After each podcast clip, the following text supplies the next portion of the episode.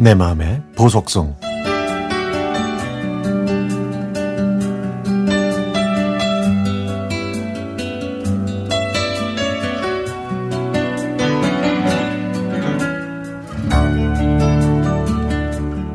어느 날 갑자기 저희 집 거실에 있는 장 옆에 있는 이미자 선생님의 오래된 LP가 나를 언제 틀어주나 하면서 제 손길을 기다리고 있는 것처럼 보였습니다.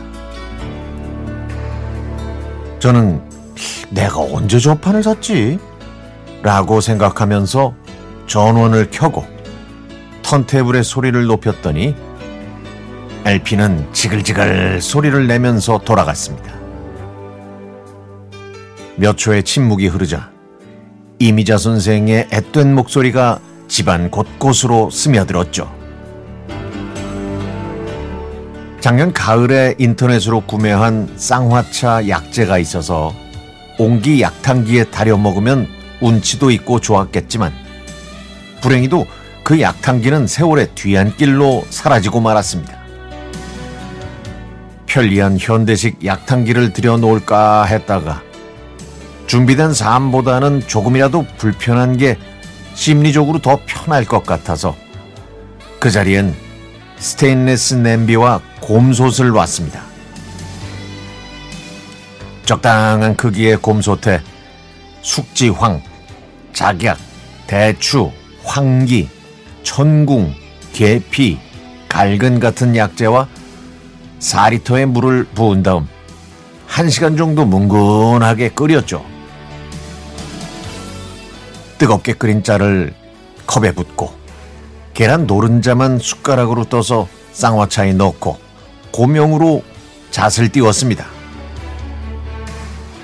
한약재 성분 때문이었는지 다행히 달걀 비린내는 나지 않더군요.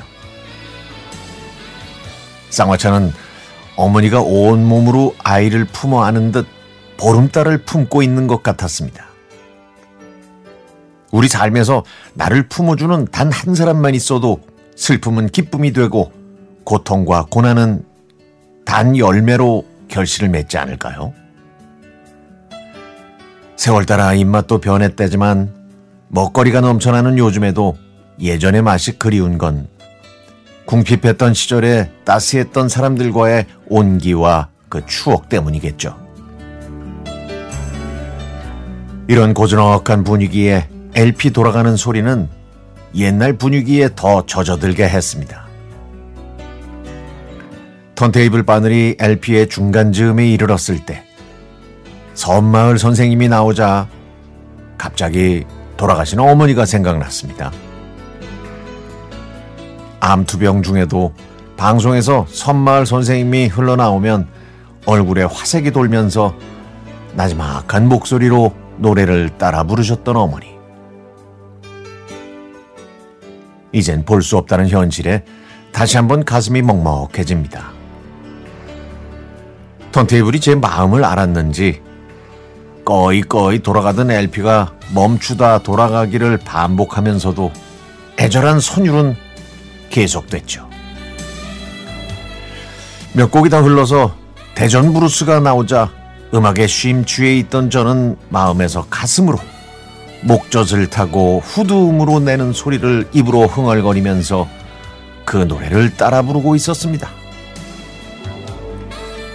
해질녘이 돼서야 턴테이블의 바늘이 멈추고 LP도 멈췄습니다. 하지만 노래를 따라 흐르던 그 추억들은 언제까지나 제 마음속에서 멈추지 않고 빙글빙글 돌아가겠죠.